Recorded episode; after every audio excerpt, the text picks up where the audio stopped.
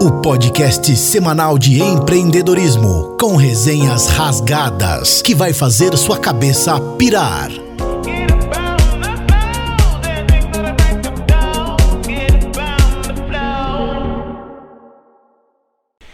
E aí pessoal, tudo bem com vocês? Mais um episódio do Bicast, começando aqui com histórias empreendedoras bem interessantes. Hoje a gente novamente com uma convidada especial, já já a gente vai falar dela para vocês. Só rapidamente antes de nós começarmos, se você está vendo aqui pelo YouTube, não se esquece de curtir, esse, assistir o episódio, né? Assiste, deixa o like, fortalece a gente, fortalece o projeto aqui. E também se inscreve no canal para que você seja sempre notificado dos novos episódios semanais de, do Bicast, que é o Business Cast, podcast de empreendedorismo. A gente não fala só sobre é, histórias de empreendedores é, em série, a gente também conta a história de pessoas que trabalham em prol da comunidade, como é o caso de hoje aqui, que nós temos a convidada que já já vamos apresentá-la, tá bom? Então, não se esquece de se inscrever no canal e também lá no Spotify, que você pode ouvir indo para o trabalho, enquanto você trabalha no seu fone de ouvido. Não se esquece também de se inscrever e ativar as notificações, porque aí você recebe também tudo o que está de mais novo aí aqui no Bicast, combinado? Não poderia também deixar passar batido de divulgar os nossos patrocinadores, aqueles que ajudam a gente a estar tá com esse programa aqui no ar toda semana para vocês. Então, a nossa patrocinadora oficial, a Full Working, que é esse espaço aqui, onde a gente grava o podcast, aqui é um espaço de coworking, é uma economia ainda bastante nova no nosso país, mas muito bem difundida pelo mundo, a economia compartilhada de se trabalhar em comunidade. Então, se você quer conhecer, inclusive em algum lugar da tela vai ter um QR Code captura com o seu celular, aponta a câmera do seu celular e dá uma olhada na, no dia a dia dessa comunidade que vive aqui dentro, que é muito bacana. O pessoal trabalha junto, se ajuda, é muito legal mesmo, de verdade. Aqui eles têm espaços para você que é empreendedor, né? Você é dono da sua própria empresa e você que é o financeiro, você que trabalha em todas as áreas, tem espaço para você trabalhar sozinho com a sua equipe, dois, quatro, oito, até dez pessoas tem ambientes preparados para a sua empresa trabalhar. Então, se você pensava que cowork é só para quem é profissional individual, você estava enganado. Cowork também é para equipes, tá bom? Estamos aqui localizados na Visconde do Rio Branco, 569 no centro de Botucatu. Então esse é o nosso patrocinador oficial, sempre lembrando que se não fosse a ajuda deles aqui, não teríamos a estrutura para gravar aqui o Bicast para vocês semanalmente.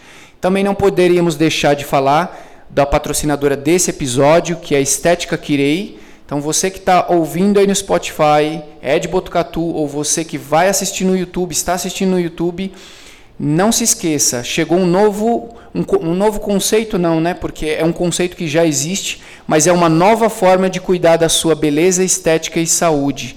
A Estética Kirei é uma franquia, chegou faz alguns meses em Botucatu e já está tomando conta da cabeça da mulherada aí, né? Sabemos que a estética não é só para mulher, você também homem pode procurar lá, eles têm vários procedimentos estéticos, inclusive tem um recentemente que eu fiz junto com a minha esposa, é para casal, é muito legal, já recomendo, hein? A Estética Kirei que está na Avenida Camilo Mazzoni, 1270, no Jardim Paraíso. E aí procura a rapaziada lá que eles vão ter o melhor tratamento para você. Inclusive tem todas essas coisas aí que mulher gosta de fazer agora. É não sei o que no lábio para deixar o lábio maior, tem lipocavitação, microagulhamento, carboxterapia, tudo isso que vocês conhecem já aí, tem tudo lá. E ó, o lugar é maravilhoso além do lugar ser maravilhoso, o atendimento é excelente, tem um café maravilhoso lá também. Eu tenho certeza que você não vai se arrepender. E para você que está assistindo aqui no YouTube ou está ouvindo no Spotify, a Estética Kirei deixou um presente para vocês. Na tela aqui também vai ter um QR Code. Se você capturar, você vai ser direcionada direto para o, o WhatsApp deles e aí vai aparecer a mensagem que você viu é, ouviu aqui a Estética Kirei no Bicast, e aí você tem já direito a um desconto de 15% em qualquer procedimento. Legal, hein? Aproveita e ó, não esquece também, fortalece lá o parceiro lá, vai lá no Instagram do, do da Estética Kirei e conhece os procedimentos lá, até para você ter mais propriedade na hora de, de conversar com eles. Combinado? E por fim também todas as outras empresas que apostam na nossa ideia, o Clube do Marketing, Foco Business, Plus Tag Sites, a UE Media, que sempre nos apoia com a produção, edição de vídeos aqui do Bicast, a Pod Marketing Inteligente e muitas outras. Obrigado a todos vocês. Vocês sabem que sem vocês não seríamos nada. Então, obrigado aí pelo apoio de, do fortalecimento da cultura empreendedora. Acho que isso é importante falar. E agora sim, passando para o início do nosso, da nossa. Eu não gosto de falar entrevista, viu, Cris? Eu gosto de falar que é um bate-papo Senão a entrevista fica parecendo o Jô Soares, né? Não é, não é naquele ritmo, naquele formato do Jô Soares, a gente vai fazer de uma maneira muito tranquila. Vou estar eu aqui conduzindo para vocês mais uma vez, Pedro Souza, vocês já me conhecem, professor de empreendedorismo e recursos humanos, e eu estou aqui com nada mais, nada menos hoje que a secretária de Cultura. Se eu falar alguma coisa errada, você me perdoa?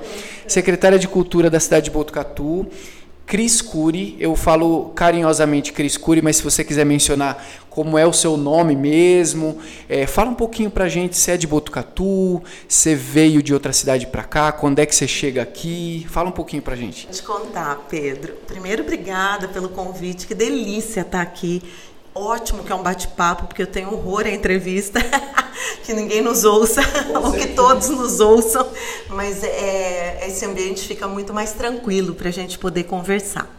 Então, meu nome é Maria Cristina Cury Ramos. Eu sou uma das três Marias do José Ramos e da Georgette Cury.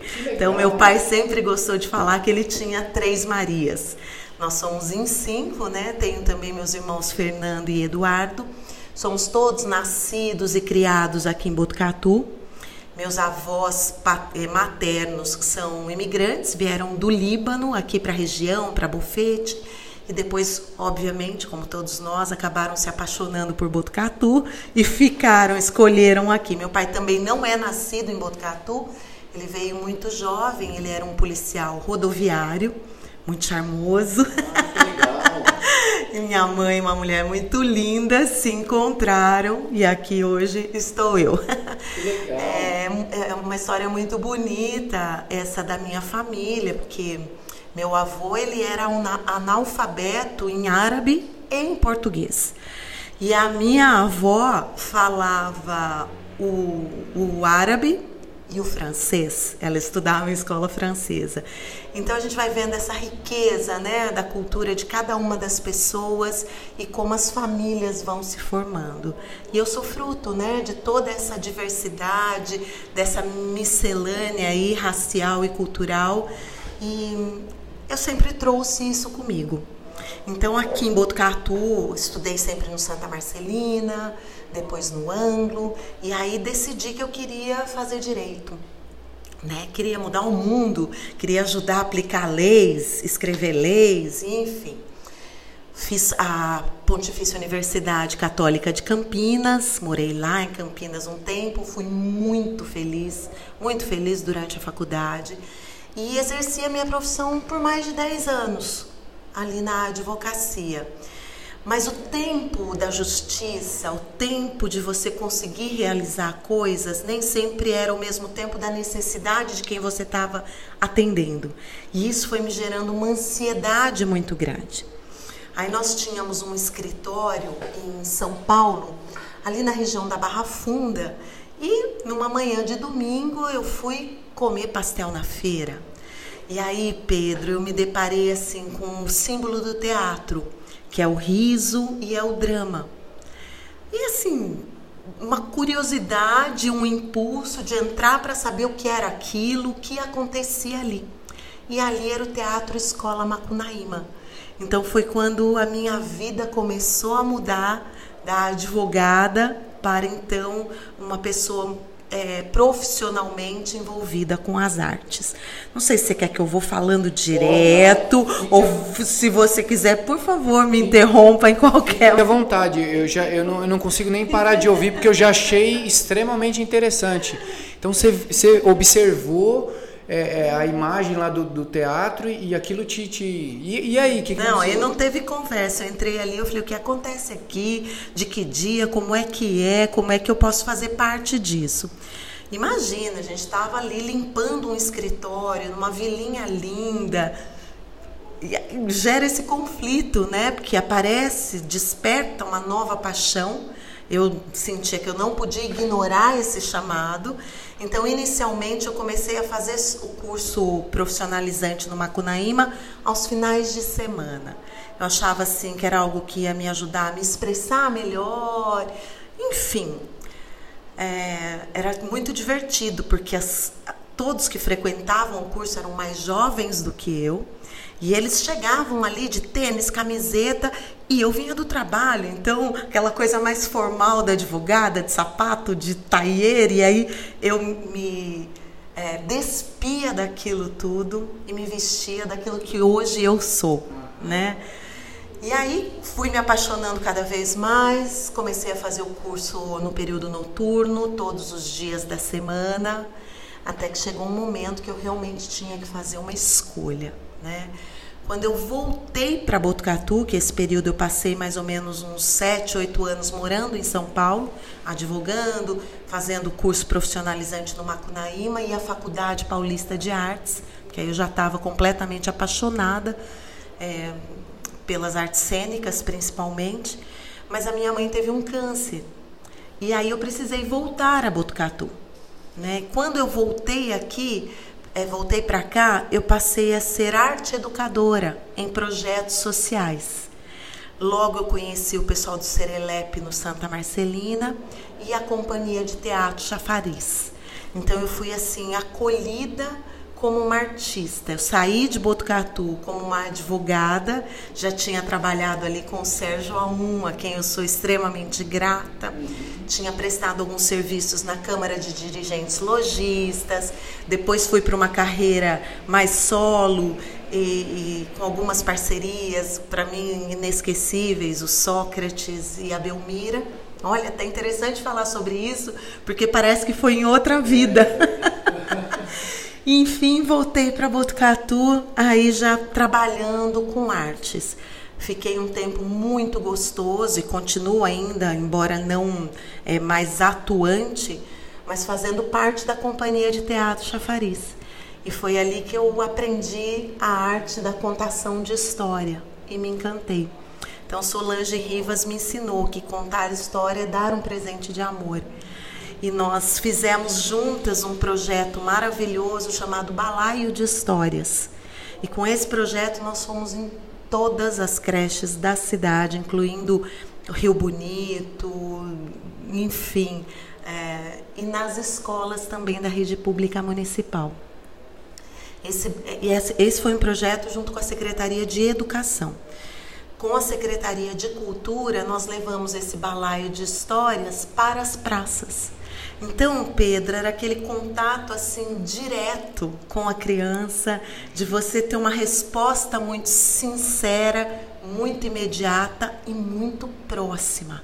E eu me sentia assim extremamente realizada, né? Eu já sabia que a minha realização estaria nas artes quando tínhamos as mostras de teatro lá no Macunaíma e eu me lembro como se fosse hoje a sensação de estar no palco pela primeira vez.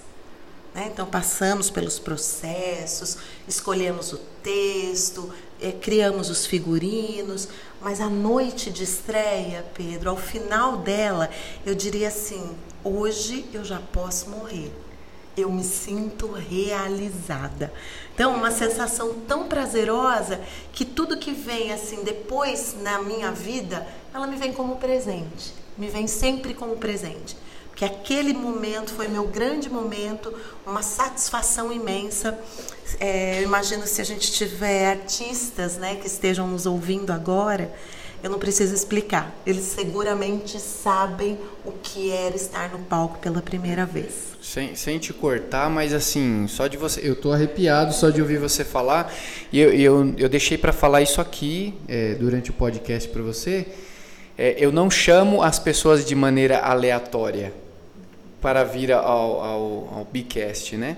Eu convido as pessoas geralmente que assim, ou eu tive um contato com elas e eu senti que as pessoas são apaixonadas pelo que fazem, ou que alguém falou eu, tenho pessoas que me cercam de projetos e elas falam assim: você precisa conversar com fulano de tal. Você precisa ver a história dele, a história é disso que eu gosto.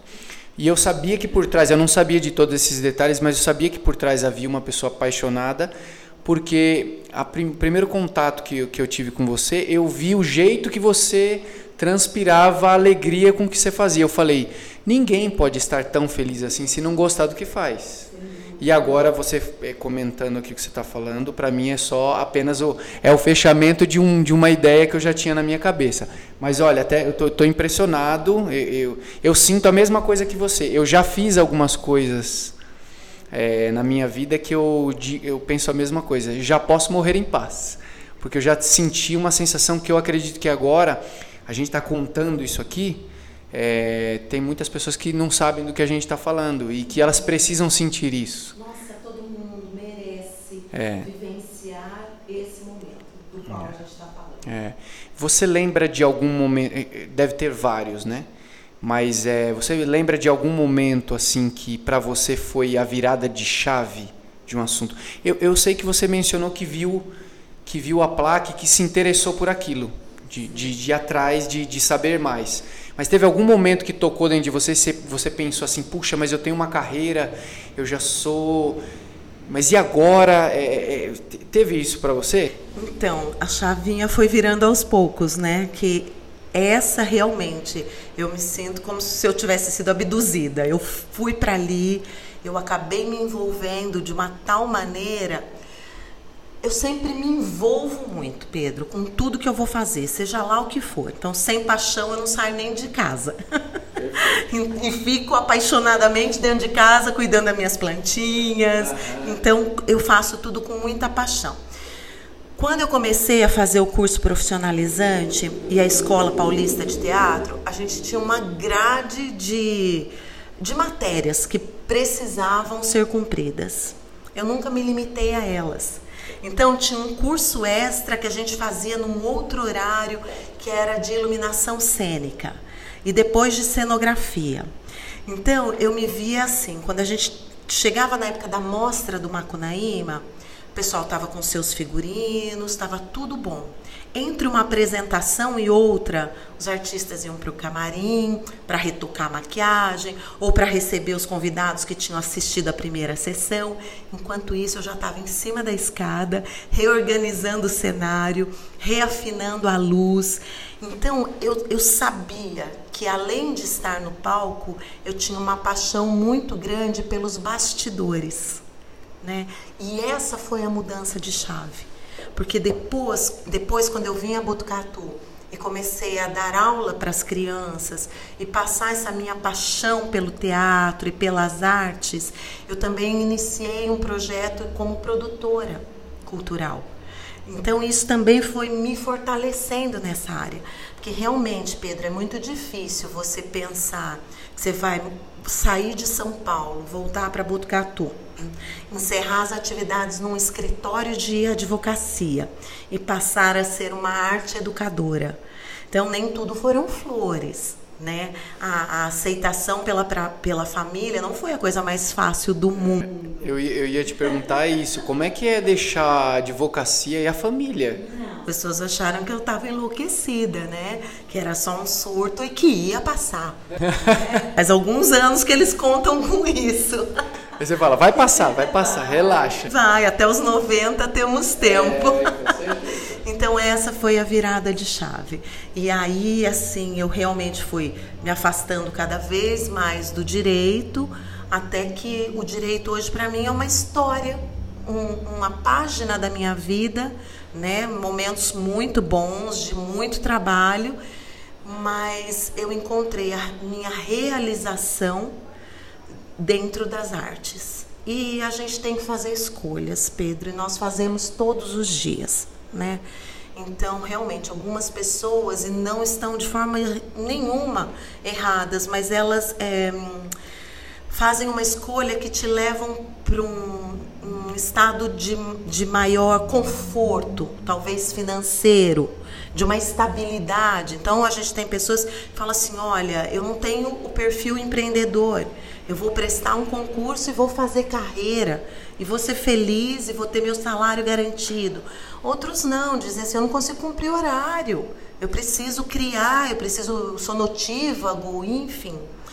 E eu fiz essa escolha. Não importava assim o quanto fosse difícil e eu passei momentos difíceis financeiramente, mas o prazer, a alegria que eu sinto trabalhando com arte e cultura, ela paga o meu preço.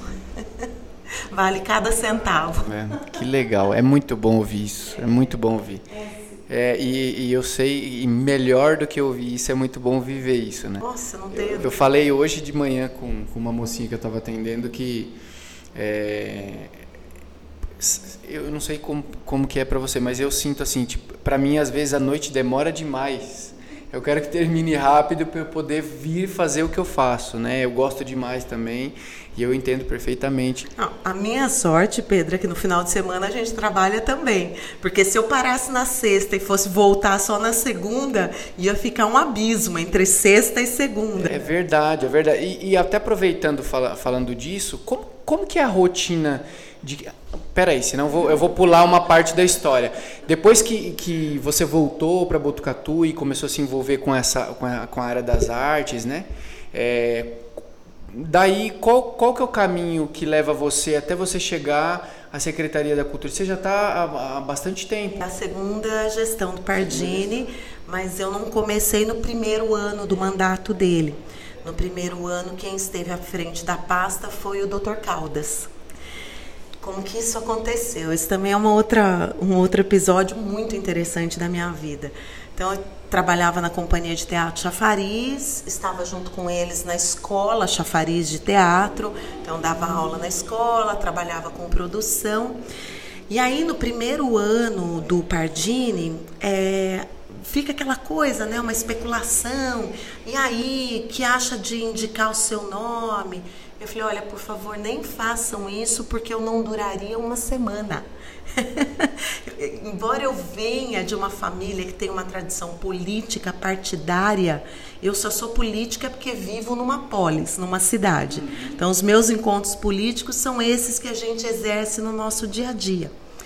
Hum, mas não me sentia assim de forma alguma preparada, não era algo que eu almejava. Eu estava assim muito feliz onde estava. Então, não, não, não aconteceu nesse momento. Aí o professor Caldas teve algum, alguma incompatibilidade em continuar exercendo a, a função na Secretaria de Cultura, e aí veio uma outra conversa, daí dessa vez com o Pardini, que foi quando ele me convidou. E eu falei, puxa vida, dizem os gregos que a oportunidade é uma mulher que só tem cabelos na frente. Então, quando ela passa por você, ou você pega, ou depois você não tem mais por onde pegar. Eu falei, puxa vida, e eu ainda tive a experiência de estar tá passando por, essas, por esse convite, por essa situação em duas oportunidades. A primeira eu não me senti capacitada.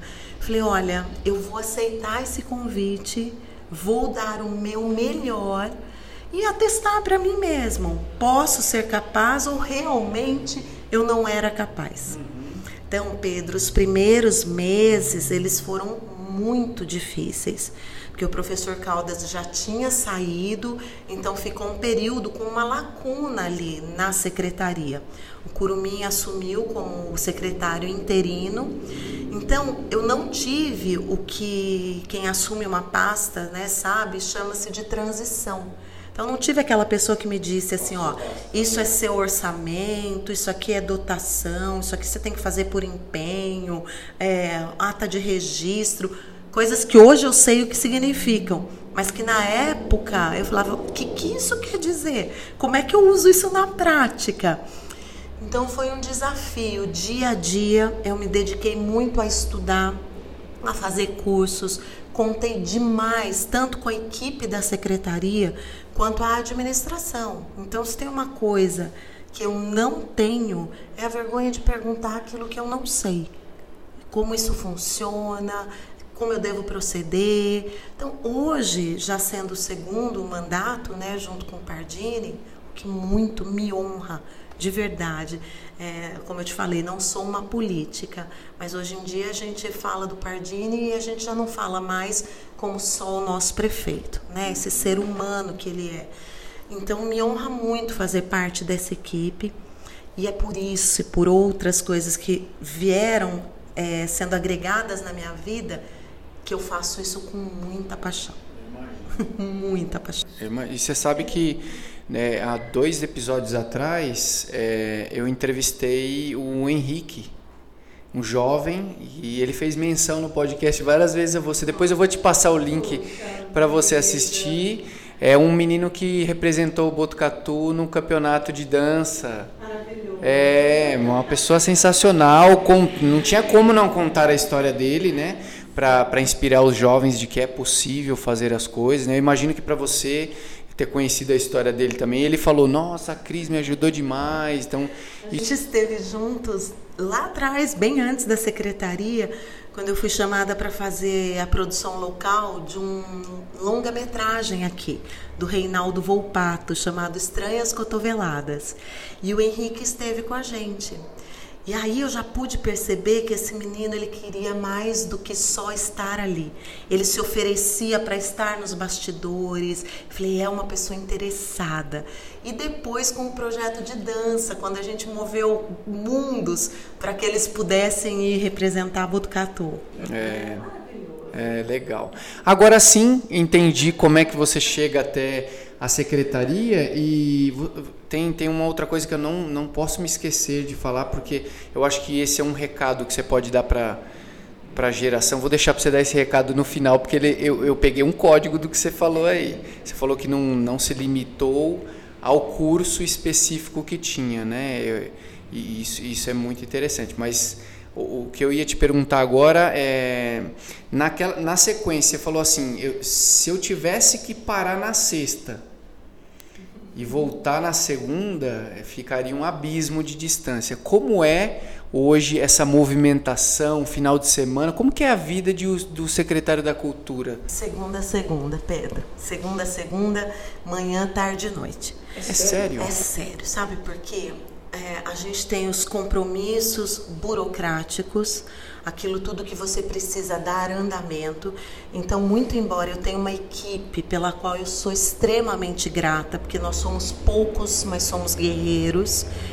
O fato é que quando eu assumi, o Pardini virou para mim e falou assim: ó, não assine uma folha sem ler. E eu levo isso a sério.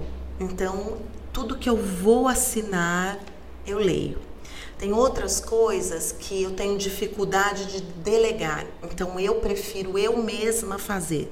Por exemplo, de servidores que estão em período de, de experiência, né, aqueles três anos, é, a cada três meses eles passam por uma avaliação. E eu faço questão de responder essa avaliação, chamar o servidor, falar: olha, aqui seu potencial está sendo super bem aproveitado, aqui você deixou a desejar, aqui você tem um, por onde crescer. Então, são coisas que eu poderia delegar, mas que eu gosto de fazer porque eu acho que cria um vínculo com quem está trabalhando com você. Enfim, aí nós temos as reuniões com os secretários, a gente tem é, secretarias que são muito parceiras, no meu caso, educação, turismo, esporte. Então, vira e mexe, a gente fica pensando coisas em conjunto. Então, essa é uma parte assim: é, o secretário às vezes faz é, a abertura de algum evento, né? Porque é importante, Pedro. É, mesmo quando eu não era secretária, eu sempre privilegiei muito o trabalho artístico na cidade tanto em ajudar a divulgar, tanto que as pessoas achavam que eu já fazia parte da secretaria, porque eu enviava as divulgações, compartilhava, compartilhava como no estar presente. Porque eu entendo que para o artista não existe uma razão maior de existir do que estar na frente do seu público. É para o público, é para sensibilizar, é para chocar, é para questionar, é para agregar beleza mas ele precisa compartilhar. Então, eu sempre fiz questão de estar presente. E agora, enquanto secretária, eu sei que existe uma instituição atrás de mim. Então, não é mais é, dizer assim: a Cris veio. A Cris veio e sempre virá. Né? Veio antes, vem agora e virá depois. Mas a Secretaria de Cultura está presente. Eu acho isso importante. Aí, outras coisas que eu assumo, porque eu gosto demais, é essa parte da divulgação. Então, logo que eu assumi a secretaria, a gente criou o boletim cultural e começamos um baita de um trabalho que deu bug na memória do celularzinho que a gente tinha, que era de cadastrar pessoas interessadas em receberem a programação. Tá? Então, isso eu faço também com maior carinho. A gente recebe, nem sempre o release é o perfeito. E aí a gente vai aprendendo. A arte às vezes fica muito bacana, outras vezes você olha, ai, podia ser melhor, mas é o que nós temos para hoje. Meu desejo com isso, Pedro, é que mais e mais pessoas digam assim: não fui porque eu não pude, porque eu não gosto dessa vertente ou porque eu não quis. Mas jamais que a pessoa diga eu não soube que isso estava acontecendo. Então isso me frustrava demais. Hoje eu ainda me sinto frustrada, ainda não tenho o alcance que eu gostaria. Né? Mas a gente trabalha muito por isso. Então, aumentando as frentes. Tem o Facebook, a cultura ela tem uma aba dentro do site da prefeitura, tem o Instagram, tem esse boletim que as pessoas me chamam de insana, porque a gente tem o celularzinho institucional, mas eu mando do meu pessoal também. Porque na época o, o, institucional não dava conta, até a gente conseguir trocar o aparelho, eu falei, não, vai comer. Fui em vários, eu já, eu já fui em vários porque você me mandou no, no PV. Já fui em vários, de chamar amigo e falar, viu, você viu que vai ter orquestra, vai tocar. Já fui em vários. Eu, eu, eu peco de, às vezes eu não dou o feedback do que eu achei. Mas às vezes também eu fico pensando, será que se todo mundo ficar dando feedback, a pessoa não tem vida, né? É, e às vezes eu me perco mesmo, porque como eu envio do meu celular, é, muitas pessoas respondem e aí, nossa, dá aquele monte de, de retornos e eu fico perdida. O que é que eu realmente preciso responder? Ou que é só uma carinha com um coraçãozinho, que também é muito gostoso de receber. Então, Pedro, a gente tem o burocrático, tem o artístico, nós temos os nossos equipamentos públicos de cultura, que a gente sempre tem que dar atenção é, nem sempre consigo realizar as obras, a manutenção que eu gostaria, isso é muito caro, né? Nós temos os corpos estáveis, que são orquestra, banda, os corais, orquestra jovem, a parceria com o Projeto Guri, com o Teatro do Senac. Então, tudo isso tem que estar no radar do secretário. Né? E aí, quando você cumpre as suas funções burocráticas, de segunda a sexta, chega o final de semana. Né? Agora a gente está retomando, mas antes da pandemia, o, o, que eu brincava quando eu divulgava o boletim era mais pura verdade, era assim, escolhe e vem. Porque a gente não tinha um evento só durante o final de semana. Vários, né? vários eventos. E isso é maravilhoso. E não é mérito da Secretaria de Cultura. Botucatu é uma cidade muito artística, muito cultural.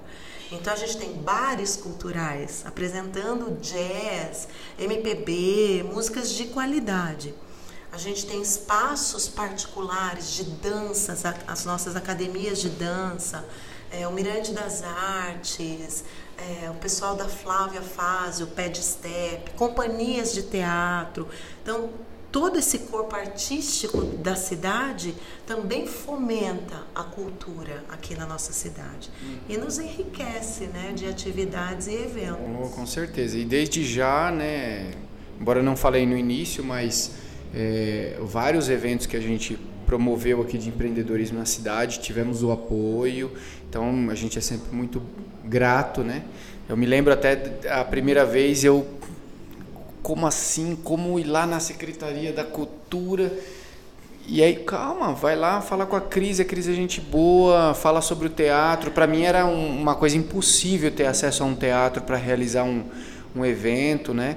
E até esses dias mesmo, um aluno me perguntou em aula, falou, professor, como é que faz para fazer um evento no teatro? Eu falei, faz, você organiza ele, chama pessoas que, que vai fazer com que o evento ele realmente aconteça com uma certa medida de qualidade e procura a cultura da cidade, porque eles vão com certeza estender a mão, vão te ajudar de alguma maneira, né? Nossa, Pedro, olha, a gente tem aqui o Teatro Municipal, o espaço cultural, né, onde fica ali acolhido Cine Janelas, a nossa biblioteca, o Museu Histórico, salas de estudo, é, a Pinacoteca Fórum das Artes e a Galeria Fórum das Artes, a Casa da Juventude.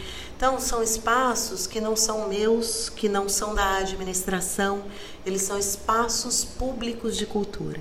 Claro que a gente precisa zelar, ter um, uma maneira de organizar as agendas, as contrapartidas, mas o que a gente mais deseja é que as pessoas se apropriem desse espaço como uma casa, uma casa de cultura que eu vou visitar, que eu vou usar. Eu fiquei muito feliz este final de semana é, a Pinacoteca Fórum das Artes, que é preferencialmente, vamos dizer assim, o escopo principal dela é receber exposições, nós recebemos é, o lançamento de livros, um no sábado, de duas jovens lindas que estudaram na, na, na escola Embraer, duas jovenzinhas mesmo, estavam lá com seus amigos, com seus familiares, é, vendendo os livros, entregando para quem comprou, fazendo seus autógrafos, sabe? Foi um, uma tarde assim maravilhosa.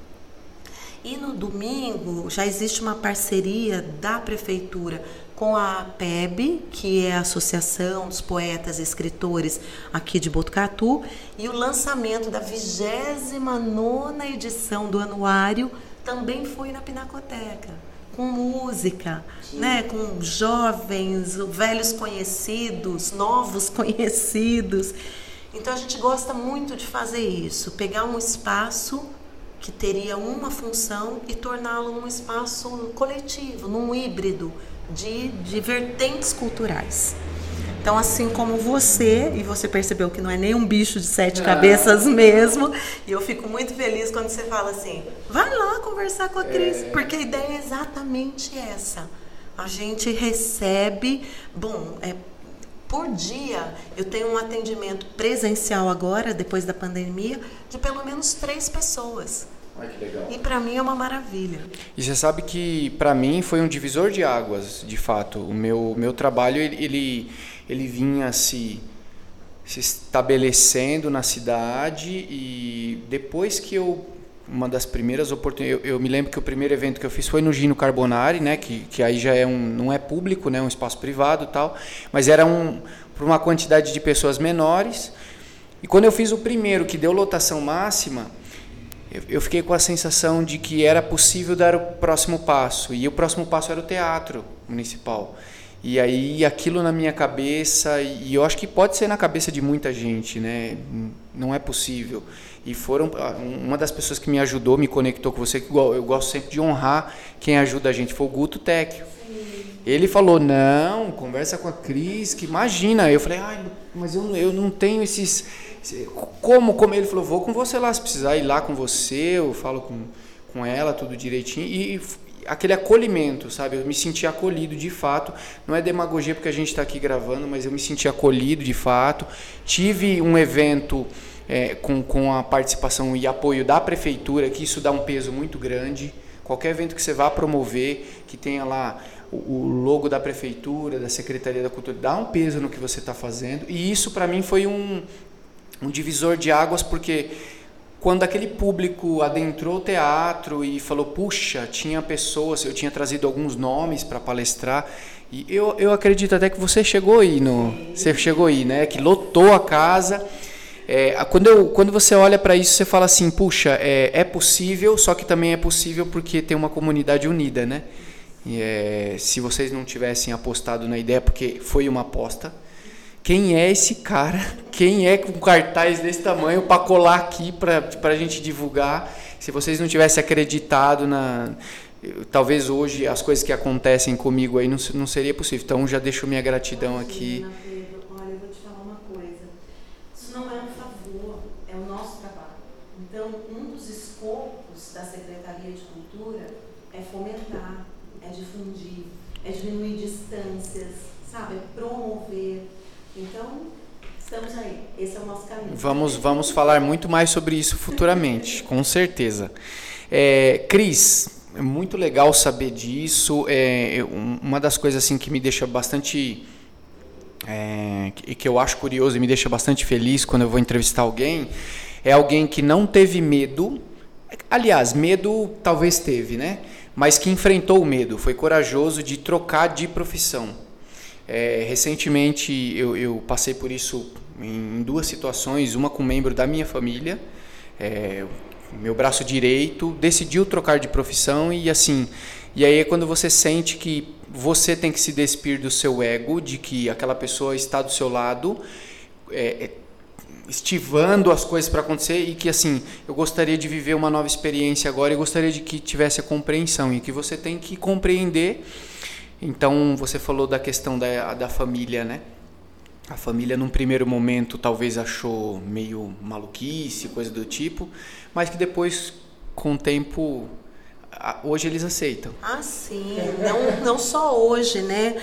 É, quando eles perceberam que realmente era aquilo que me fazia feliz então existe um respeito muito grande. Agora, Pedro, o que eu acho que é muito, muito importante para quem toma uma decisão dessas é o seguinte: banque a sua escolha em todas as esferas, sabe? É, no sentimental, no emocional, no financeiro. Então, não tenho vergonha nenhuma de dizer é, que a minha família tem um padrão né? Todos nós tivemos a mesma oportunidade. Nos foi garantido acesso, cada um de nós escolheu a profissão que gostaria de seguir. Tenho maior admiração pelo trabalho que meus irmãos fazem, que meus primos fazem, e também tenho uma felicidade muito grande porque fiz uma escolha de poder e ter me reorganizado para viver com menos mas com aquilo que realmente me realiza. E tenho certeza que eu, meus irmãos, meus primos, enfim, é, também vivem de uma forma muito realizada. São excelentes profissionais, cada um na sua área. Mas isso é importante. Não adianta eu querer ser algo e me colocar como uma conta que quem tem que pagar são os meus pais, são meus irmãos, são meus amigos, é o poder público. Não, vai lá, se reorganiza, se reinventa eu tenho algo aqui para compartilhar que é forte. Eu tinha um único sonho material, que era a construção de uma casa, uma casa grande, porque eu queria receber artistas. Eu não consegui terminar essa casa.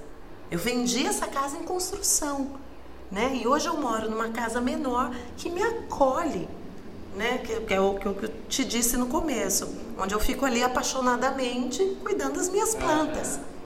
Então acho que isso é importante, é bancar os seus sonhos, banca, em todos os aspectos da sua vida. Né? Se seu parceiro fala não, não vou com você, porque até aqui estava bom, isso aí é loucura. Banca seu sonho.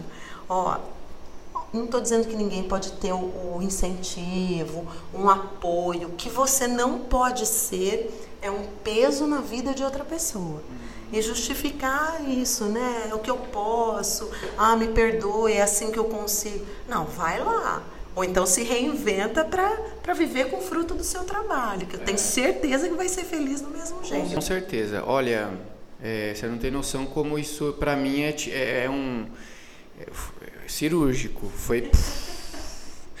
Porque eu estava me sentindo exatamente isso. Quando, o, quando foi, me foi mencionado isso, eu falei, tá. É, e eu estava me sentindo culpado porque em um dado momento eu não puxei um, o assunto e não continuei falando daquele assunto. Então eu fiquei pensando assim, será que é o meu ego? Tipo, se não está comigo também não vou ajudar? Não é isso, porque eu me, me coloquei à disposição para ajudar. E quando você fala de banca, foi exatamente isso, sabe? Quando eu decidi empreender e sair de alguns cenários que eu, que eu já trabalhava, eu tive que bancar os meus sonhos eu tive que sofrer, sentir dor, e eu acho que quando a gente tenta aliviar demais essas questões para as pessoas, elas não sentem depois a mesma é, é, gratificação de ter, puxa, eu passei, eu ralei, ó, mas aquela sensação de foi muita luta, mas eu cheguei até aqui. Se a gente fica tudo, não, não, não, não deixa bater, não deixa cair, não deixa, você tira essa possibilidade da pessoa sentir isso. E ouvir de você, eu não tô maluco. Eu penso muito, eu penso assim também. Se eu tô com uma ideia, patrocine o seu sonho, vai, vai, lute pelo seu sonho. Essa liberdade ela exige responsabilidade, né? Então eu quero ser livre, eu abraço aquela causa, me responsabilizo por ela. Pode ser que dê certo, pode ser que dê muito errado e a vida segue. Exatamente. Veja, Pedro, essa é, estar à frente da Secretaria de Cultura é, um, é, um, é passageiro, né? Eu não prestei um concurso para isso. Enfim, é um cargo de confiança. Né? Que se tudo der certo, eu ainda tenho três anos de trabalho. Mas a qualquer momento, se eu não vier atender as expectativas do meu patrão, né, do meu chefe ou da sociedade que eu preciso representar e prover e fomentar, é, a qualquer momento eu posso não estar mais ali na prefeitura, né? E aí? E aí eu retomo minha vida como produtora, como contadora de história. Eu já costurei. Então tinha a máquina de costura antiguíssima na casa da minha mãe. Terminava a linha que estava ali no carretel, eu não sabia trocar. Mãe, ela vinha, trocava, eu aprendi. Com isso eu fiz é, toalha de mesa, joguinho americano e isso me ajudou a sobreviver quando eu era uma contadora de histórias e queria bancar o meu sonho e precisava pagar por isso, né? Então acho que a gente se reinventa, quem realmente quer vai lá e faz. Apesar de qualquer coisa, é... a gente dá um jeito. Com certeza. Aproveitando falando da cultura, né, a gente está com uma, uma demanda reprimida de eventos e uma série de coisas aí e assim acho que não só eu mas a população quer saber o que que tá você pode dar alguns spoilers? Eu vou contar um pouquinho mas eu trouxe um roteirinho aqui.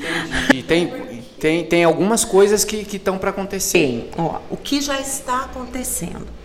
A Pinacoteca Fórum das Artes e a Galeria Fórum das Artes já estão abertas de quarta a domingo. Tá? Então, de quarta a sexta, das 8 e meia da manhã às 17 horas, sábado, domingo e feriado, das 11 da manhã às 17.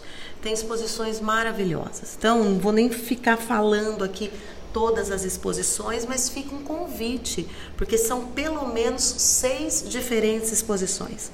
Então, tem pintura, tem estilogravura, tem fotografia, e não é só dentro da pinacoteca. Quem vem para a praça já pode ver quatro totens de pintura com terra, né, do artista Gilberto Júnior. Então, fica aí essa dica. Fica a dica, hein, pessoal? Ó, tem muita coisa acontecendo que você não pode dizer que não está sabendo. E às vezes a pessoa fala assim, ah, eu já fui na pinacoteca. Sim, mas você viu aquela outra exposição e aquela outra. Cada vez que a gente muda a exposição é como se a gente estivesse num outro lugar, Pedro. É incrível.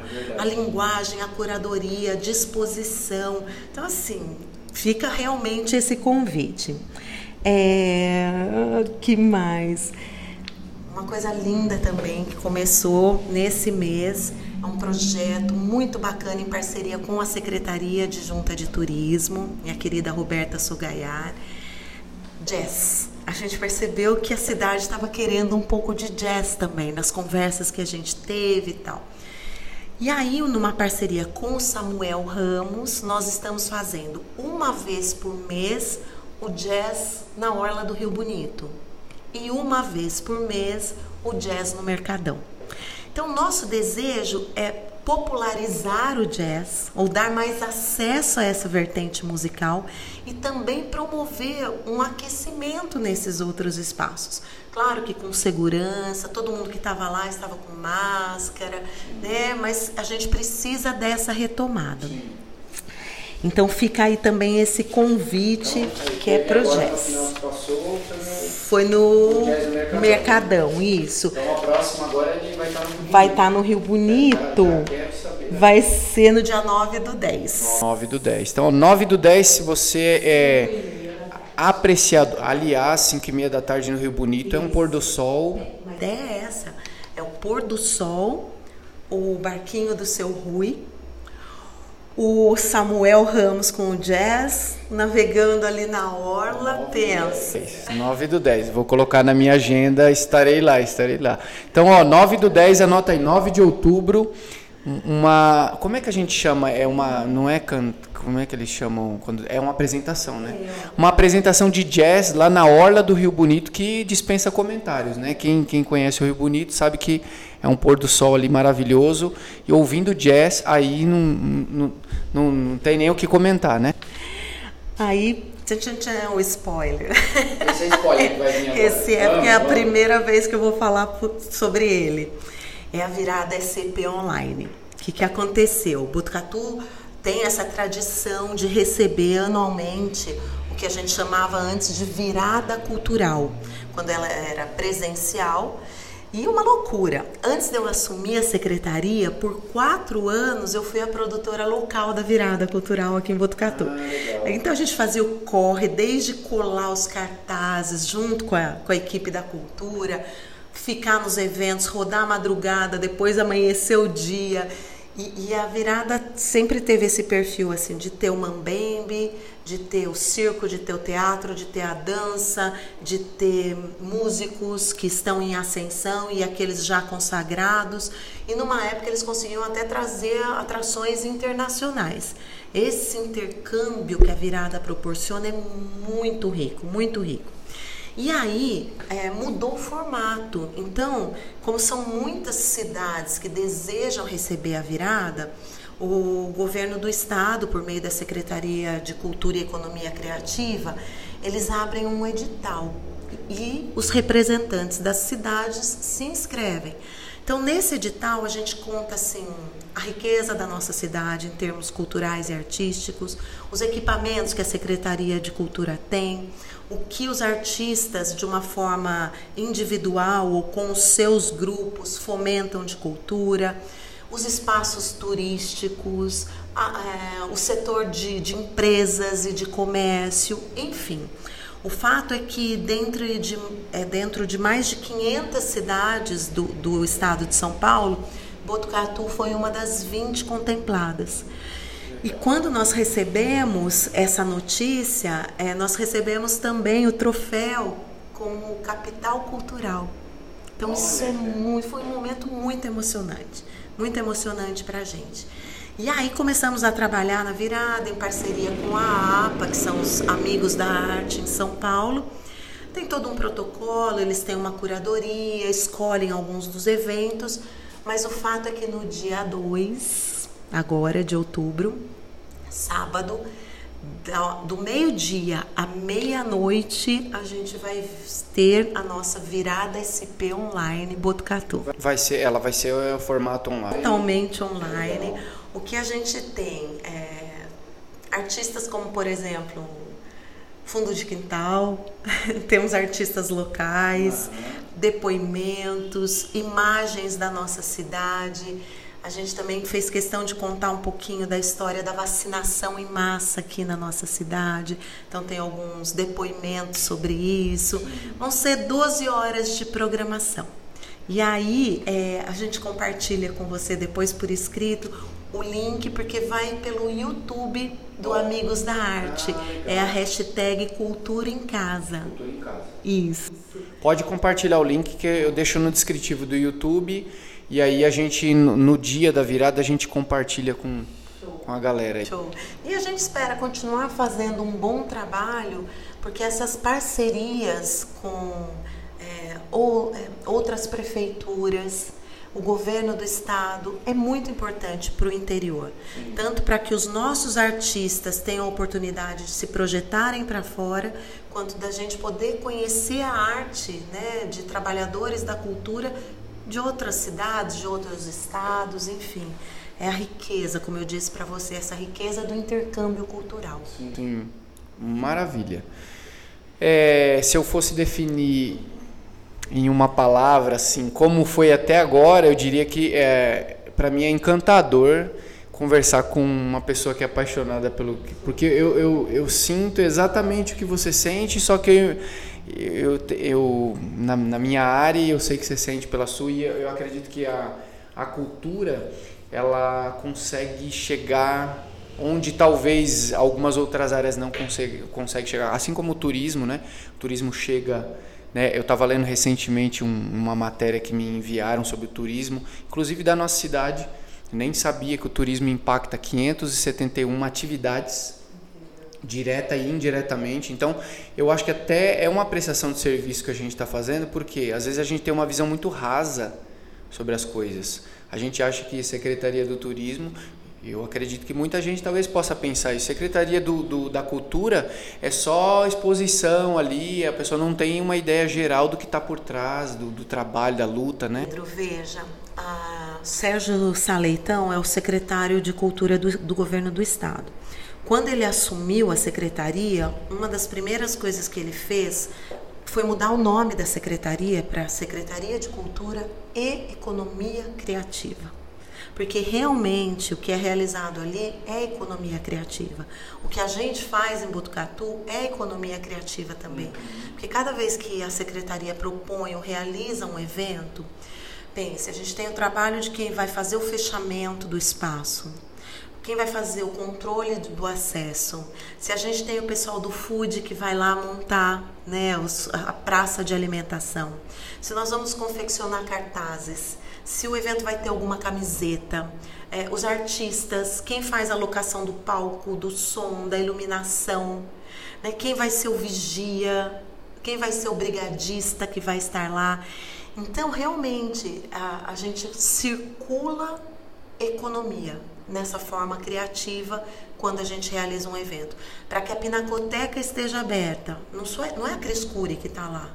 A gente tem o monitoramento das câmeras, tem o controlador de acesso, tem o bombeiro brigadista, tem as meninas maravilhosas da limpeza, tem os estagiários que estão recebendo e estão ali tendo uma vivência então, acho que é interessante a gente pensar Sim. nessa forma mais macro, né? Não é um evento, não é uma exposição. Não é uma pessoa, né? É uma, é uma comunidade que está trabalhando em prol da sociedade, né? Muito legal. Puxa.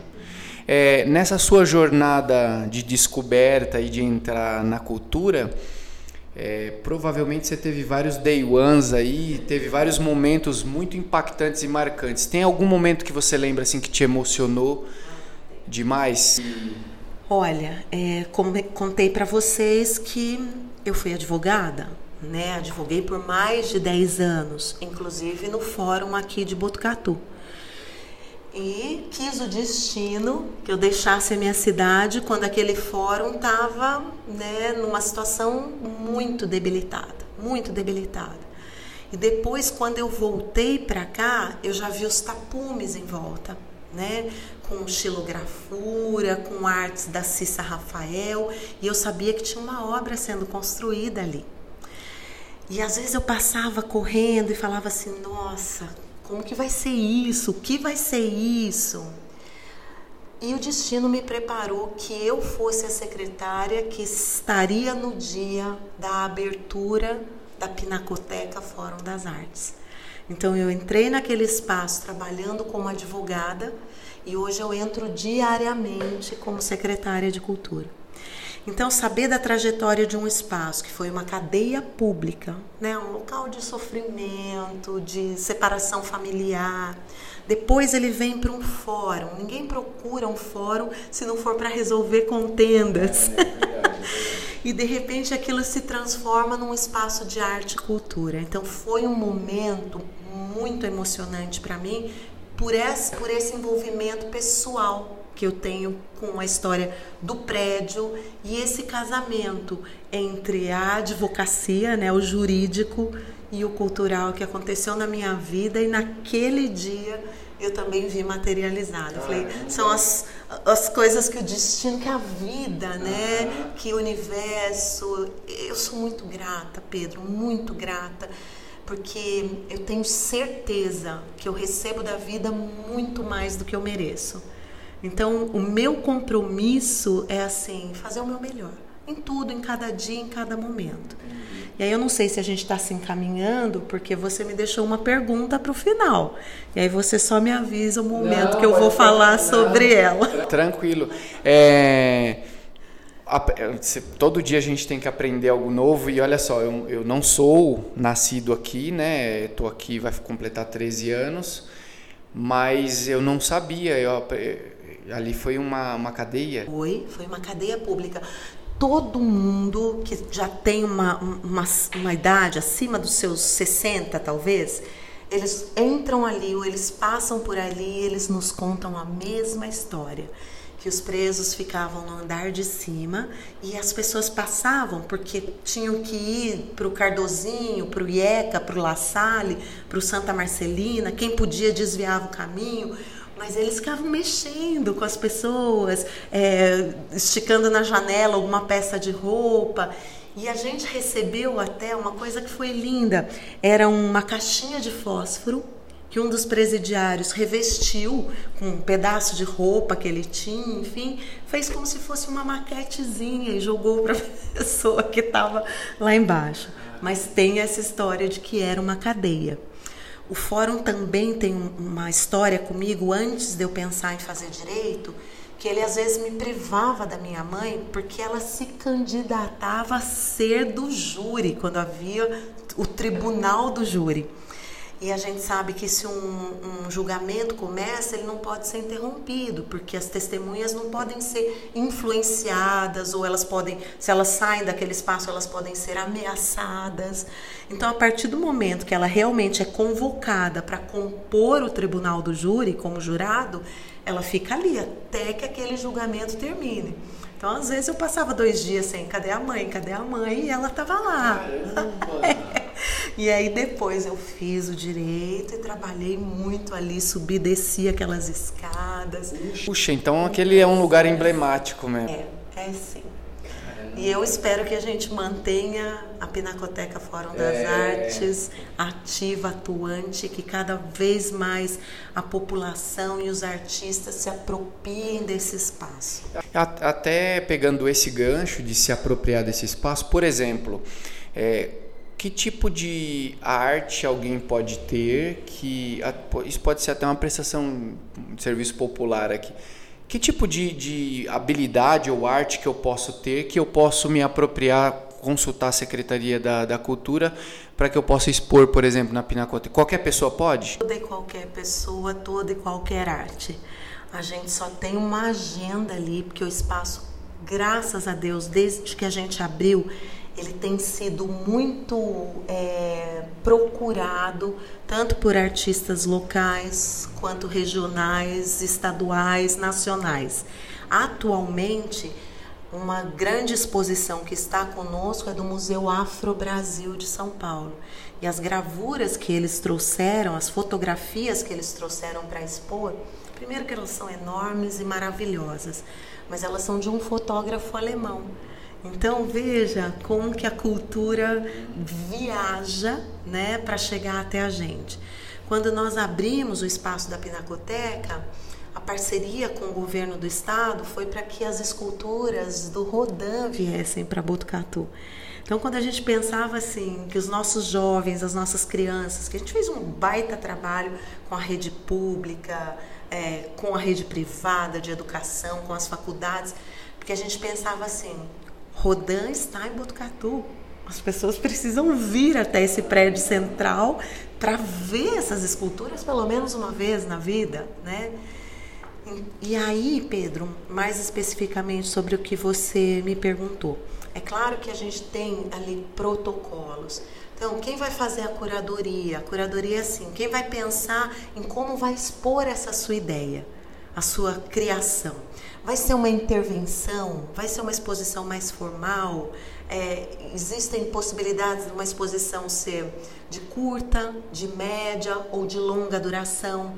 Então isso assim a gente fica super aberto. As pessoas nos mandam um portfólio ou fotos do que elas têm, seja fotografia, seja aquarela, seja estilogravura, seja desenho. E aí a gente vai conversando e planejando essas exposições, achando ali dentro do prédio ou na galeria Fórum das Artes ou no museu histórico algum espaço que seja o mais adequado para escolher é, para receber essa exposição. Claro, porque tem que ter toda uma, não é, não é simplesmente querer, né? Tem que, tem que ter uma Sim, né? olha, nesse momento, Gilberto Júnior está ali no entorno com as, com as exposições dele, com a criação dele.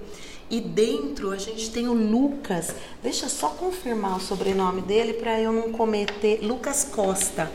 um jovem e a gente conversando, ele, né, tem umas fotografias tal, traz para dentro.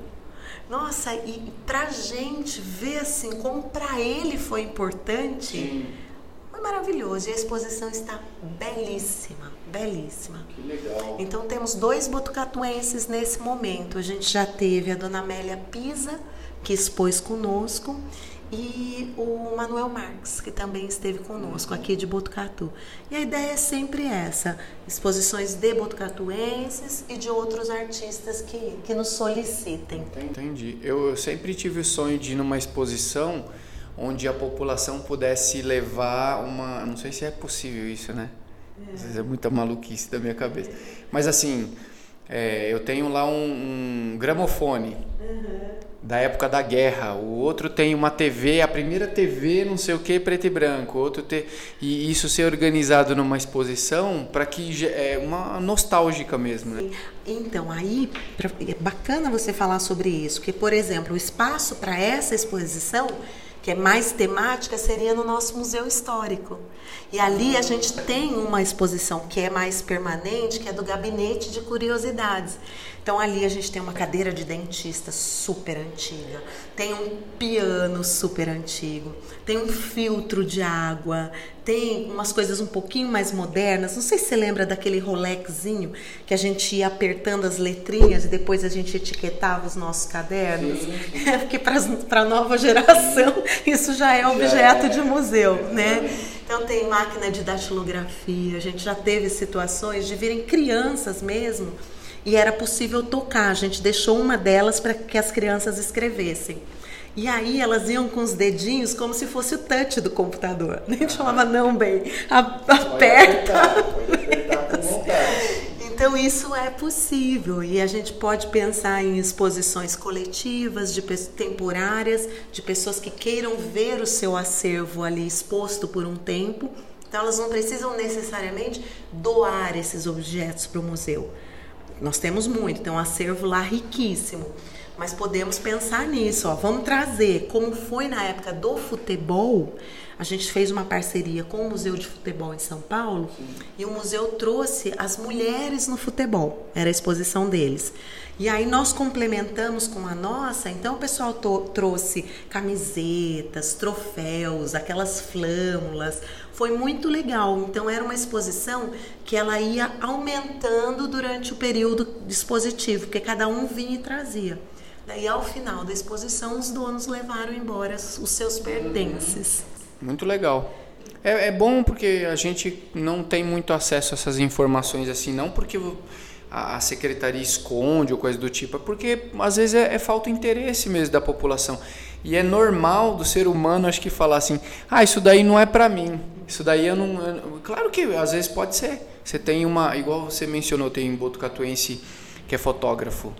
E ele pode fazer uma exposição da, das fotos dele. Com certeza.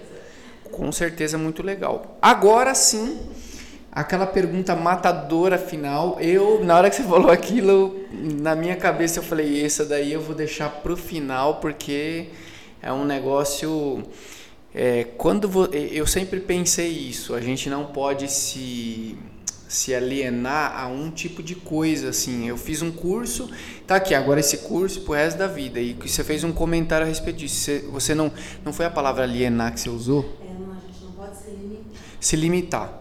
Você não pode se limitar ao curso ali que você fez. Você foi além, fora da sala, procurou outras especializações. É, o que, que passava pela sua cabeça naquele momento que fazia com que você falasse, não, só isso aqui não, não dá, tem que ir além?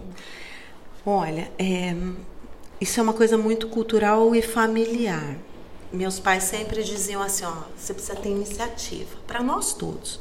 Uma frase que era bonitinha que eles diziam era assim: você não pode ser aquela criança que chega num lugar e fala, a mãe mandou aqui. Ou seja, não sabe o que está fazendo ali. A minha mãe me mandou aqui. Né? Então era assim: iniciativa, iniciativa, vamos, corre atrás. Outra coisa que a gente aprendeu muito cedo: por favor, obrigada, bom dia, boa tarde, boa noite. Né? Então, meu pai diziam que eram as palavrinhas que facilitavam as coisas no mundo. Né? E aí, Pedro, é, o que, que eu aprendi? principalmente pegando como exemplo essa questão do teatro. Eu poderia ser uma atriz, simplesmente estar no palco, ter, não gaguejar durante o meu texto, ter todo o meu texto na minha memória, minhas marcações. Mas se eu tenho um pouco de conhecimento sobre a iluminação, eu sei onde me postar. Eu sei o que vai fazer sombra ou o que vai projetar meu rosto. Então eu uso o conhecimento a meu favor. Se amanhã eu não estou num elenco como atriz, eu posso estar no elenco fazendo a iluminação na cabine. Então o pessoal gostava da gente, das meninas, porque a gente tinha leveza para fazer o fade in e o fade out, de ir fazendo a transição da, da iluminação. Então isso também me agregou conhecimento, me agregou possibilidades de trabalho. O que eu fico muito chateado hoje em dia é de ver jovens que estão tendo uma oportunidade e eles passam a maior parte do tempo alienados ali no celular. Porque se você usa o celular e o computador para um, uma leitura, para uma pesquisa, então você está otimizando o seu tempo. Né? E eu acho isso super importante. E eu gosto de dizer assim que o conhecimento ele não ocupa espaço. Então, quanto mais você tiver, com mais propriedade você realiza as suas ações e você se torna multifuncional. Né? E além do que, tem situações que você vai dizer assim: olha, eu não sei fazer, mas eu sei quem sabe. E para isso você tem que ter a informação, tem que ter o conhecimento. Né? Então eu sempre aproveitei muito o meu tempo. Né? É, tinha uma questão assim da iluminação cênica. Fui fazer o curso. Tá ótimo. Então vamos lá.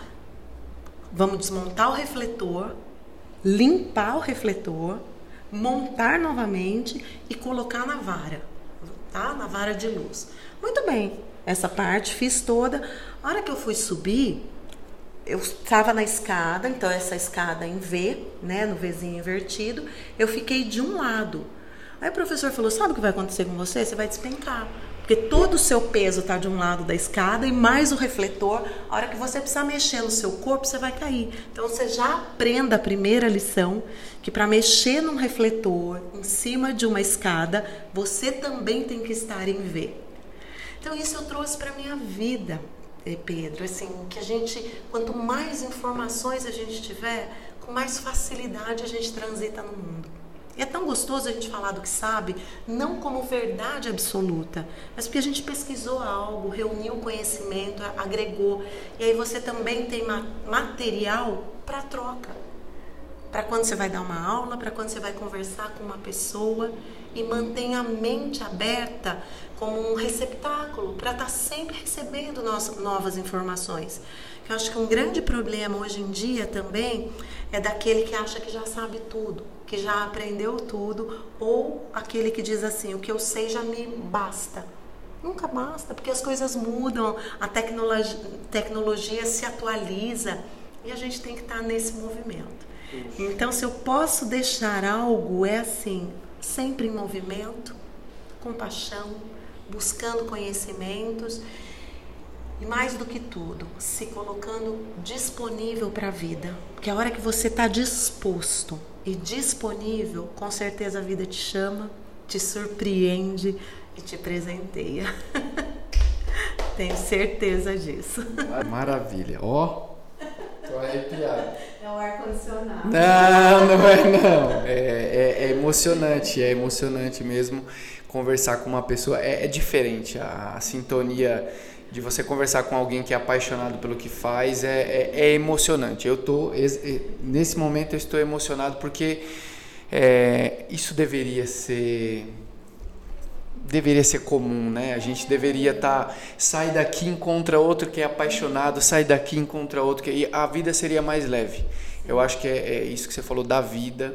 A nossa, eu, eu sempre encaro que a minha profissão ou, a profissão que eu estou no momento, porque eu não sei, daqui a alguns anos, às vezes a vida pode me, me convocar para uma, uma outra área que eu vou ser muito mais útil para ajudar a vida das pessoas, mas se sempre for para o próximo, para eu me sentir feliz, óbvio, mas também fazer o próximo feliz, eu, eu digo, não, não precisa me rotular com nenhuma profissão, não. Eu, eu quero ser feliz e quero que a vida me, me coloque na frente. Eu quero estar pronto para a hora que a vida falar, vamos? Não precisar pôr o meião e a chuteira ainda. Eu gosto bastante dessa de ficar pronto no banco de reservas, porque. é, o pessoal fala, já tô com roupa de ir. Já tô com roupa de ir, exatamente. Já tô com roupa de ir. Cris, é, toda pessoa que, que é apaixonada pelo que faz, geralmente são pessoas assim que leem bastante. Eu acredito que você deve ser uma, uma apaixonada por leitura, é, especialmente por trabalhar com cultura. É, teve algum livro, alguma coisa assim que você leu e falou, puxa, sempre, sempre tem alguma coisa que a gente leu que deu aquele pá na nossa vida. Tem muitos livros para mim que marcaram a minha jornada de, de vida. Teve algum para você que te marcou? Pode parecer meio piegas, porque ele acaba sendo quase que a Bíblia do feminino. Mas Mulheres que Correm com Lobos. É um livro maravilhoso porque ele pega vários contos e faz a interpretação desse conto sobre uma ótica também, não só do feminino, mas especialmente para o feminino. Então é um livro que não, você não precisa seguir uma sequência de começo, meio e fim. Você pode começar por qualquer um dos contos. E cada vez que você lê aquele livro, como você está num momento diferente da sua vida, a interpretação também é diferente, sabe? Então é maravilhoso. A gente tem ali a Baba Yaga, que é aquela velha que mexe o caldeirão, que é rabugenta, mas que faz a coisa acontecer, sabe? De, uhum. de botar. Às vezes eu, eu penso muito isso, eu falo assim, ó, como que a gente faz algo acontecer? Vamos ligar o fogo e vão botar algumas coisas lá dentro e vão mexer. Vai mexer. Algo vai sair dali. É então é o que a gente comentou antes, estar em movimento, né? agregar coisas e se colocar de uma maneira disponível. Então esse livro é, me impactou muito. Um outro que foi maravilhoso foi o Catador de Conchas vai falando da história de, de vários integrantes de uma mesma família e das opções completamente diferentes que cada um deles fizeram. E a matriarca costurando a vida de cada um deles ali. Eu gosto muito de ler, Pedro. Eu estou uhum. sempre lendo ou assistindo filmes. Televisão eu já sou mais arrediazinha, porque ah, eu preciso de coisas de conteúdo. Então, se eu sei que vai passar um programa bacana, e aí eu me conecto e vou assistir. Mas senão, realmente, eu prefiro estar tá com um livro em mãos. É, eu vou. É, eu, eu pergunto geralmente do livro, porque geralmente algumas recomendações que tem aqui eu leio na sequência. Eu sou ávido também por ler. É, até, até pegando um gancho do que você falou, eu, eu estive com o Palinha aqui, gravei com ele, e ele falou um livro que assim, eu falei Ninguém menciona esse livro. O Palinha falou que é o Pequeno Príncipe. Né? O Pequeno Príncipe, cada idade que você lê, se você lê com 20 anos é uma percepção, com 30 outro, 40 outro, 50 é, é, é sensacional, né? Quando você pensa ali de que você se torna responsável pelo que você cativa. E aí tem o outro que fazia contas e ele fala ele era muito ocupado, né? Então, assim, a espera. Se eu sei que você vai chegar às quatro, desde as três eu tô te esperando, né? Quando ele fica esperando a raposa. É, realmente, os livros, eles, é, primeiro, são eles que nos escolhem. É uma coisa impressionante, porque às vezes você começa a ler e fala, ah, não está fluindo. Você não está preparada naquele momento para é. aquele livro, né? E cada vez que a gente lê uma nova interpretação pela fase que a gente está da vida, e aí mais argumentos, mais sensações, mais indignação, mais espírito crítico, mais é, como que eu vou dizer harmonia até de conseguir se também se colocar no local do, no lugar do outro né? O que eu acho muito interessante de alguns livros que eles não têm só um protagonista que é um perfeito, aquele que só faz o certo, porque nenhum de nós consegue estar nessa situação o tempo todo. Então não é o bem contra o mal, é o nosso bem contra o nosso mal e é essa luta diária, é. né? E a leitura ela vai nos dando muitas referências de como depois também agir na nossa vida. É verdade. Puxa, é, de verdade, para mim foi uma honra conversar com você aqui hoje. Para mim foi uma honra. Eu, eu saio é, melhor do que quando eu cheguei, de verdade. sem demagogia, eu saio melhor do que quando eu cheguei. É muito bom conversar com quem ama o que faz e quem tem esse olhar para a vida assim. Foram várias pitadas do que você falou assim que realmente servem de, de reflexão mesmo é, para a família, para o jovem, né? E eu queria te honrar deixando que você desse uma, deixasse uma frase aí para quem vai, para quem está ouvindo, para quem vai assistir, uma frase ou uma uma citação ou um recado ou enfim o que tiver no seu coração. É, aqui é um, é um podcast de empreendedorismo. Eu acho que a sua história é uma história de empreendedorismo incrível porque a essência de empreender é se empoderar das suas habilidades, do que você tem de melhor para resolver problemas complexos. Sempre acreditei nisso.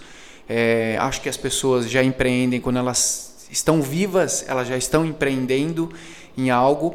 E existe o empreendedorismo numa, num formato mais é, é business, né? que a gente fala é, para o mercado, como o mercado enxerga a pessoa com perfil empreendedor. Mas acredito que todos é, possam empreender de alguma maneira ou já empreendam de alguma maneira. Se você pudesse deixar uma mensagem para quem ouve esse, esse episódio aqui de empreendedorismo, eu ficaria muito feliz e honrado. Eu vou falar algo que eu não disse ainda, então eu vou dizer a frase e depois eu me explico. Eu sou do tamanho da minha fé. Isso quer dizer o quê? Sou uma mulher de fé, sem dúvida, mas eu tenho fé no outro, eu tenho fé em mim, fé nas minhas crenças, fé no meu trabalho. É, eu boto fé na vida, sabe? Então acho que fica, fica isso, de que tamanho você tá. Como que você está alimentando a sua fé, a sua fé em você, a sua fé nos seus sonhos. Como que você alimenta a fé do seu filho, a fé do seu pai, naquilo que ele quer fazer, naquilo que ele quer ser. Então, para mim, assim, é essa palavra que é ampla demais, que é ter realmente fé, nesse sentido mais amplo da, da palavra, não no limitante, pelo contrário. Então, eu sou do tamanho da minha fé. Caramba, obrigado, querida. Ó, Obrigada, Pedro. Eu tenho certeza que a gente 2022 vai ser um ano é, muito especial, acho que para a humanidade, né? A, a humanidade viveu um período denso, de, é, de, de para uns um pouco mais de trevas, né? Perdeu, perderam-se muitas vidas, mas 2022 vai ser um ano de renascimento. Já, já começamos a ter sinais reais de que as coisas estão voltando, talvez nunca para o que eram antes, mas por um estado de antifragilidade ficar maior, né? O melhor. É, é, com exceção aí das mortes, que são perdas inestimáveis, né? Mas ficamos mais fortes, ficamos mais corajosos vamos enfrentar a vida agora com, com outro sabor.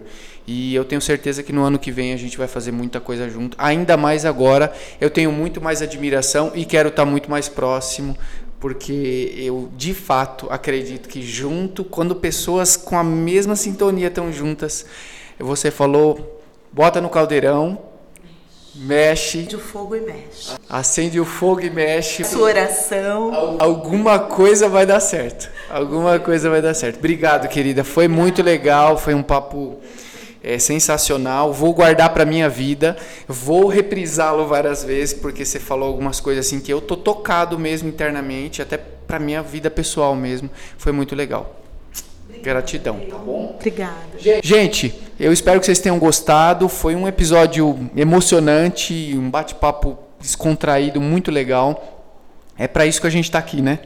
Eu espero que vocês tenham realmente se divertido e a gente vai se encontrando nos outros episódios. Mas antes de encerrar aqui, agradecer formalmente a Cris por ter é, essa pessoa graciosa que vocês viram aqui. Ela é assim na vida real tá? E não tá aqui no podcast assim, não conheci ela assim, agora tenho muito mais admiração. Obrigado por ter aceito o convite aqui pra gente e agradecer a todas as empresas, não tenho nem palavras para falar agora, né? É, que apoiam aí a, a, causa, né? Acho que se não fosse o apoio de todos vocês, a gente não estava aqui falando de como empreender na vida, né, que é o mais importante. Né? A gente empreende na vida, depois empreende numa empresa, numa causa, num, a gente empreende na vida. Então agradecer a Kirei, a Estética Kirei, por toda a força que nos dá aí, nos patrocinando. Um lugar maravilhoso, Avenida Camilo Mazzoni 1270.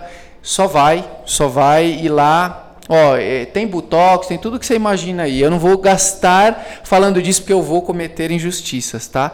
É, é uma franquia, chegou em Botucatu, tá bombando, a mulherada, o lugar é muito louco, tem uma piscina, tem é, é muito legal. Ele tem um clima meio oriental. Já fica o convite aqui. Já vou conseguir algo para você lá na Estética Quirei para você ir lá visitar, conhecer o espaço. E você também que está ouvindo ou que vai assistir, está assistindo no YouTube, ó, na tela aqui tem um QR Code, captura, não esquece que você tem 15% de desconto.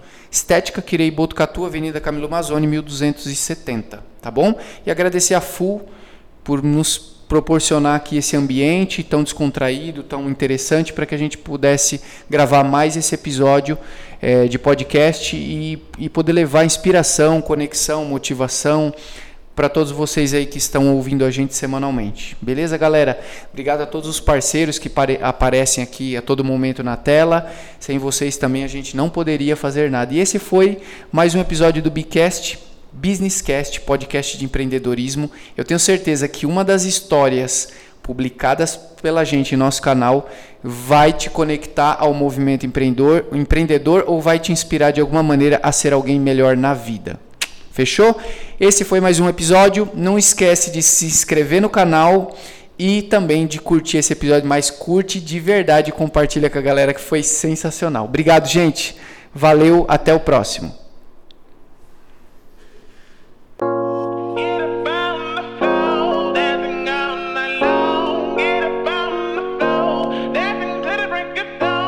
Bcast o podcast semanal de empreendedorismo com resenhas rasgadas que vai fazer sua cabeça pirar.